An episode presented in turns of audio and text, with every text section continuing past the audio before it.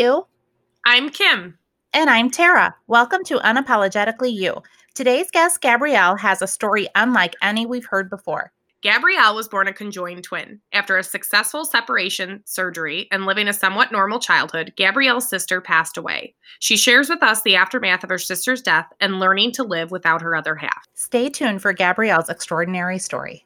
Welcome, Gabrielle. Thank you so much for sharing your story with our listeners today. Hi, it's so nice to meet you guys.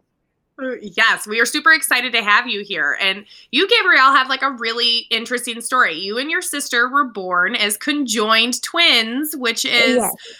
super fascinating. And so, I guess for starters, like, how were you guys conjoined? So, uh, we were conjoined uh, together at kind of the hip and the pelvis area. And uh, we shared a pair of legs. When we were in utero, um, our egg didn't fully split when we were when it was forming two twins, and so it's actually more common than you'd think. But uh, at the time that we were born, we were uh, one of the rarest form of conjoined twins because usually uh, conjoined twins can be connected at the heart or at the head. And so it was kind of more rare for uh, us to be conjoined more at the hip than at the pelvis. Oh wow. Wow. Yeah. So did you guys like I know you said you shared a, a set of legs. Did yeah. you share any internal organs or anything together or was is it just the leg? Yeah, we did. We shared uh like a pair of intestines. So like after separation, she got the small intestine and I got the large intestine. Uh, we shared kidneys, so we each got a kidney, and we only had one bladder, so she got a bladder and I don't have a bladder. And then as far as like reproductive organs, she got the uterus and um, I don't have a uterus. And so uh, other than that, everything else was was pretty normal. We each had our own set of lungs, our own heart. Uh, we each have a liver and everything like that. So uh, we didn't share too much and nothing really vital that we couldn't live without. So yeah.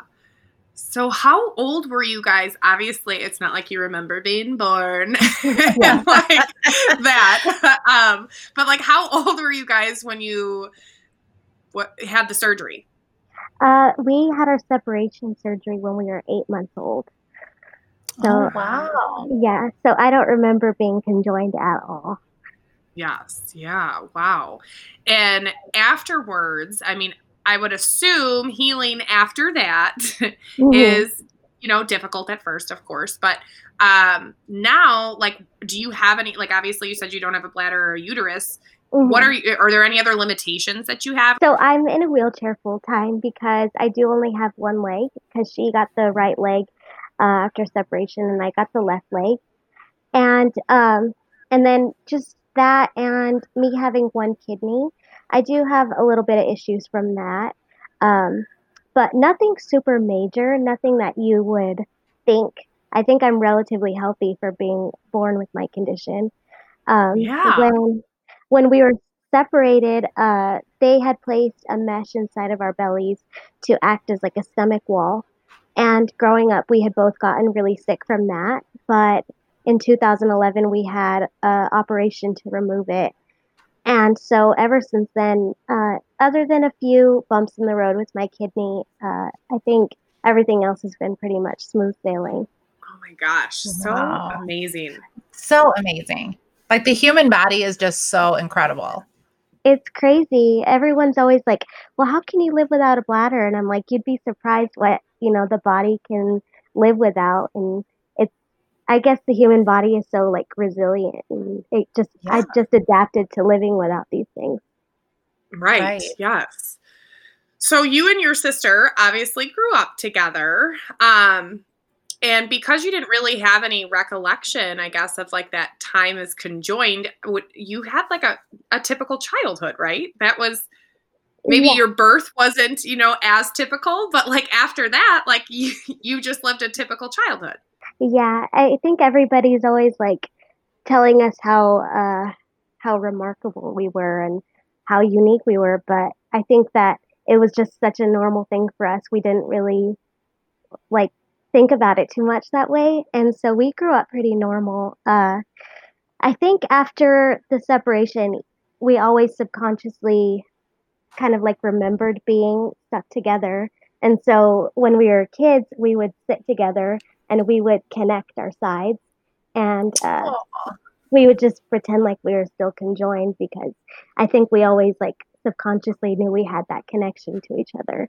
Well, that is flipping fascinating because yeah. you know, like they say, like twins, like just in general, can have that like twin to twin connection where like you almost can like feel your other twin. Yeah, I can't.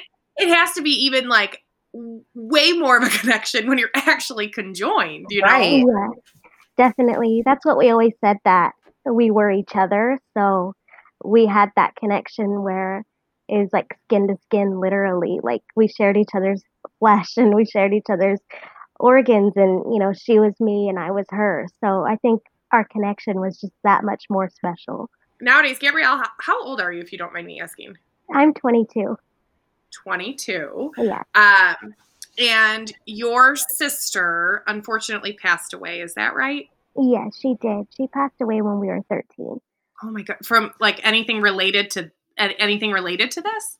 Yeah so uh, i mentioned earlier the mesh that was placed inside of our stomachs uh, during our separation surgery. It had become extremely infected. Uh, we both got sick at the same time from it in 2011. And uh, she had a lot more health problems than me prior to that. But I think the mesh getting infected just kind of was, you know, it was just kind of the tip of the iceberg. And um, she because of the mesh, it uh, caused her to develop a fungal infection in her blood and she became septic. And so she passed away from it. And it wasn't necessarily from the separation surgery itself, it was just from that mesh that was placed inside of our stomachs. And so I think I'd like to think that if they had never placed that mesh, then my sister would probably still be here. Wow. Is that like mm. typical too? I guess like when they, I mean, I'm sure this is ever changing, right? Like science yeah. changes, surgeries change. Like right. I myself have had two surgeries and like on the same exact thing, and like they were night and day difference, like five years apart, right? Yeah. So is that like typical? Like, was that typical for them to put that mesh inside? Yeah, so uh, mesh is really popular. It's used all the time. And uh, I think, especially for it being because we had our surgery in 1998, and so medic, uh, medicine wasn't as advanced as it is today. And sometimes you'll even see on TV or on the radio uh, people talking about lawsuits for mesh, uh, mesh recalls. Mm-hmm. And because it can, your body just sometimes doesn't uh, react well to it because it's like a foreign object in the body. And so uh, I think it there's a lot of cases where mesh just doesn't sit well inside of the body and it ends up making people really sick. But today I think that it's a lot more advanced and it's it's getting better every day. So every time somebody's like, "Oh my gosh, I have to go get mesh in," and your story is scaring me, I'm like, "Don't worry, I had it placed 22 years ago, and it's right. been so long. Medicine has advanced so much since then. So, so I mean that that totally makes sense to me. Um, yeah. So losing your sister at 13, I mean that had to have been really difficult. Yeah, it was hard, uh, especially because we did have that connection of sharing each other, and then uh, we were in the hospital together for almost three months uh, leading up to her passing because uh, she was so she was in the hospital because she had these other health issues, and then uh, her mesh ended up getting infected. And then a few weeks later, I coincidentally got sick from the same exact thing. And so I got admitted into the same hospital that she was in. And we were there for, uh, like I said, almost three months. And she had her operation to remove the mesh one day, and then I had mine the next. And uh, we weren't in the same room. We were on different units because uh, she was in the intensive care unit, and I I wasn't as like bad off, you know. So sure, yeah. I was in like a step down intensive care unit, and uh, and then I ended up getting better, and she just she couldn't pull through, and so I went home from the hospital. I was discharged on November 4th, 2011, and then she passed away November 5th, 2011. So we were always like a day apart from each other. Wow. And it was hard being 13 and having to deal with that. And just leaving the hospital that day, I was like, this isn't right. She's supposed to be coming with me. And it just, she never yeah. came home with me. And it, and being so young, it was really, really hard to process and, and live with that like survivor's guilt and just grow sure. up with that. Yeah.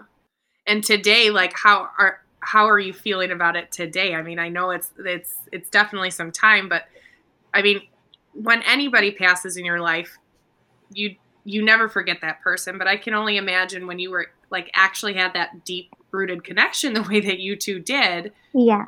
So we're coming up on 9 years and it still hurts the same. I think I learned to cope with it a little bit better, but uh they always say that like time is the key in healing.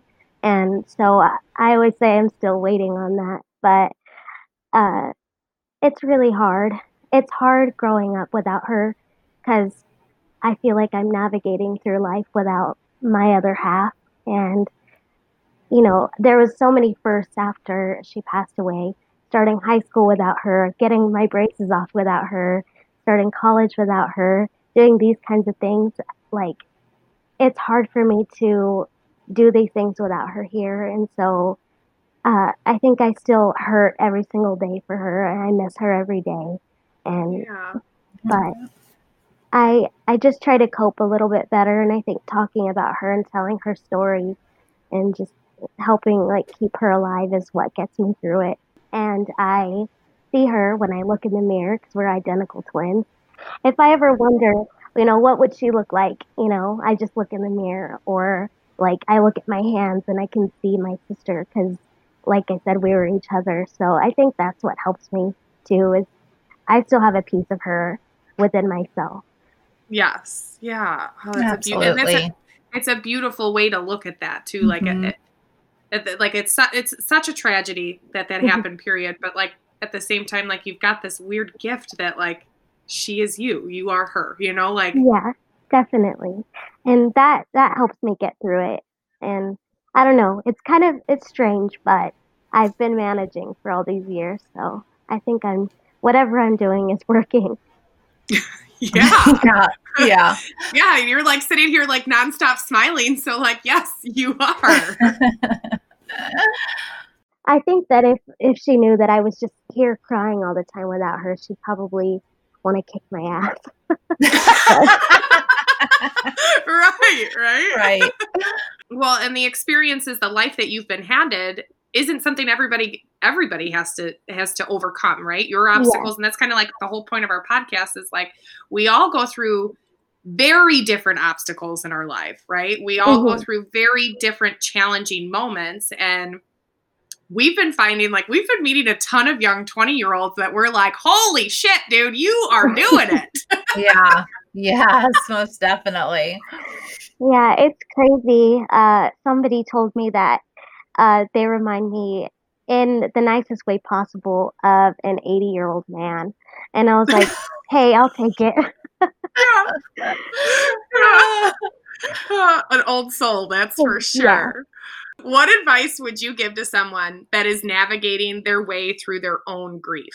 Uh, I think for me, the advice that I would give is don't be don't be afraid of your own grief. Uh, for a long time, I think I was just scared to grieve my sister because I felt like if I started grieving her, then it was real and she was really gone. But I think if you if you're able to accept the grief and accept your loss, then it really isn't a loss. And I think of it as more of a gain. And I have somebody who's waiting for me. I don't know what everybody believes, but I believe there's somewhere out there that she's waiting for me. And that's what gets me through it. And uh, I think that just knowing that, uh, how grateful that you are for that person and however long that you got with them uh, just be grateful for that time. I know that it's it's easy to wish that you had gotten it for longer, but we have to be grateful for what we had and have no regret. That's beautiful. yeah. It's just so unbelievably cool to see people who are 10, almost 20 years younger than us who have it figured out already. Like it's so amazing the amount of what you're going to be able to do because you're so wise is yeah. huge. Because we most definitely did not have it figured out when we were your age. Yeah, no. so it's amazing, absolutely incredible. I feel like half the time I don't know what I'm doing and I'm trying to I get my shit together, but uh I, it's hard. It's really hard, especially because uh, like all of these things I'm supposed to be doing with her, and so like I said, I have to adapt and I had to learn how to live my life, uh, kind of start everything over again. And so uh, the hardest thing for me was after losing my sister was like I said, just learning how to do everything uh, not as a pair, and just right, yeah. And so I don't know. I don't have very much advice because everybody grieves so differently. But I mm-hmm. think just, uh, yeah, like knowing that we got the time that we did and we can move forward and know that, you know, somewhere, somewhere out there, they're waiting for us. Maybe not in this lifetime, but another lifetime. Yes, sister. Yes, exactly. Yes, absolutely. Exactly. uh, what have you learned about yourself going through all of this? Uh, I think I learned how resilient I am as a person. Um, I've been through a lot of losses and a lot of surgeries and medical issues and hospital stays, and uh, I think that I probably should should have given up a long time ago, but for whatever reason, I'm still here. And sometimes, like, I think I, I'm too hard on myself because uh, I'm not giving myself enough credit because I think you know it's it's amazing that I am here and I was able to overcome all of those things and just learning how uh, I think I'd like to say I'm a strong person and that's something that I've learned about myself going through all these things. Yeah. And honey, let me go ahead and backtrack that for a second because you're a freaking miracle. like seriously though. I mean, to be born the way that you were born, the fact that you both survived, that in and of itself is a miracle, right? Yeah. And the fact that you're you're doing it now and you are wise beyond your years and you you you aren't giving yourself enough credit. You yeah. are doing it. Like and that's I mean, I know we're all we're all our own like biggest critics, right? Like Yeah. Yeah, I like I said, I think cuz uh I'm because I'm living this I never thought, you know, wait, maybe I am extraordinary, maybe I am a miracle. And so I think uh, being able to like have people tell me that, I'm like, wait a second, maybe I am, maybe I am too hard on myself. I shouldn't be here right now, and I am, and I overcame all of that. And so uh, I just I learn about how strong I am every day, every time I have to overcome something else. Um, what has been the hardest part about your journey? Well, being in a wheelchair is pretty tough. That is one of the hard things that I go through. Just not having total independence uh, with my disability, and um, and I know that I'm I'm so used to being in a wheelchair because I've never known anything different. But every day I face a different struggle, whether it's you know not being able to get myself into a car or not being able to get myself down the stairs to get outside or uh, certain places not being wheelchair accessible. I face those struggles every single day because uh, the world is not built for somebody like me. And so I have to kind of adapt and, and make room for myself in the world. And it's tough being in a wheelchair, especially uh, having one leg because um, I don't know. It's harder to do certain things with one leg, like uh, I'm pretty like independent mobily wise, but um, I I still face struggles every day with that. What do you hope the takeaway is of your story for our listeners? I'm just trying to uh, educate people about uh, my condition, and I also I want everybody to know about my sister and, and about my story because uh, I was so lucky to have her in my life and I want to share her with everybody else. And I want everyone else to see how amazing she was and uh, how amazing our story was. And so I'm just excited that I get to share it with so many people now and like bring awareness to her and our condition and everything like that. It's amazing, and it's a it's a beautiful tribute to her. It, it's a, you. are a living testament to her. You know that's. yeah. Thank oh. you. Well, Gabrielle, you might be one of the most inspiring young people we have come across just yet. Um, your story is completely remarkable. And I love the words that you said earlier. And I know you said it like maybe I am, but you are like, you are extremely extraordinary. So thank you for sharing with us. But before you go, we've got these super fun pop questions to ask you, super lighthearted. Um, first question is, is if you could have an endless supply of anything, what would it be? Oh my goodness. I'm going to have to say lipstick. Ooh, yeah, I love it. if you were a superhero, what would your power be? Um, I would fly. I'd be able to fly. Yeah. That's a, That's good, a good one, one for sure. What is your most used emoji? I think it's the orange heart. Ooh. Oh yeah. What's your stance on pineapple on pizza? I love it. I think it's iconic. Wow. Okay. it's amazing. And then last question, are you a morning person or a night owl? Um, I'm a night owl. I hate mornings and I don't think they should be a thing at all. oh my gosh, that's awesome. I don't think they should be a thing. That's great. Uh, well, thank you so much for coming on and sharing your stories. You are so inspiring and you are absolutely sure to inspire all of our listeners.